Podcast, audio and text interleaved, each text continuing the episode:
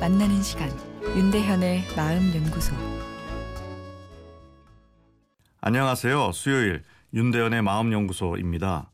어제 공격성이란 누가 먼저 나를 공격하든지 아니면 목적이 있어야 공격성은 발현된다 했는데요. 어, 그렇다면 먼저 나를 공격한 사람도 없고 그렇다고 뚜렷한 목적도 없이 나를 공격하지 않은 사람에 대해 보이는 공격성은 어떻게 이해해야 할까요? 최근 예비군 훈련소에서 일어난 끔찍한 총격 사건이 그런 예죠. 주변 예비군의 돈을 털려고 총을 든 것도 아니고 누군가가 나를 먼저 공격해 총을 든 것도 아닙니다. 공격성 이론 중 좌절 공격 치환 이론이라는 것이 있습니다.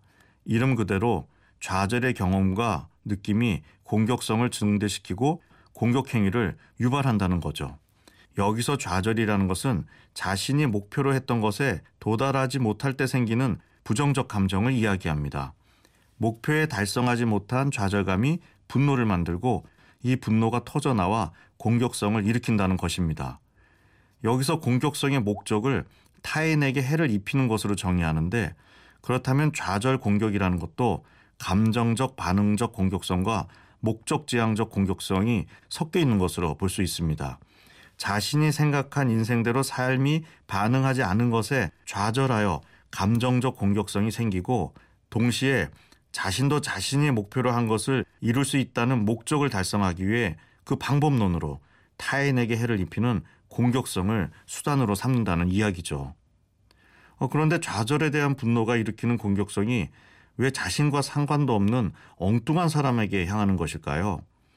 독일의 저먼윙스 부기장의 고의적 비행기 추락 사고도 무고한 승객들의 생명을 빼앗아 비슷한 경우인데요.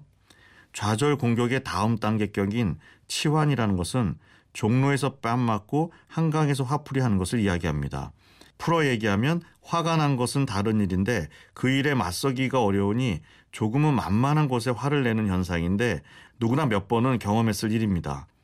직장 상사의 태도에 부글부글 화가 나는데 실제 공격성은 부하 직원에게 보여 화를 내는 경우가 한 예죠.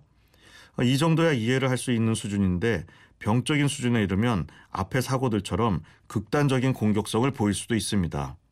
그러나 좌절했다고 해서 모두가 이런 공격성을 터뜨리는 것은 아니죠. 내일 이어서 말씀드리겠습니다.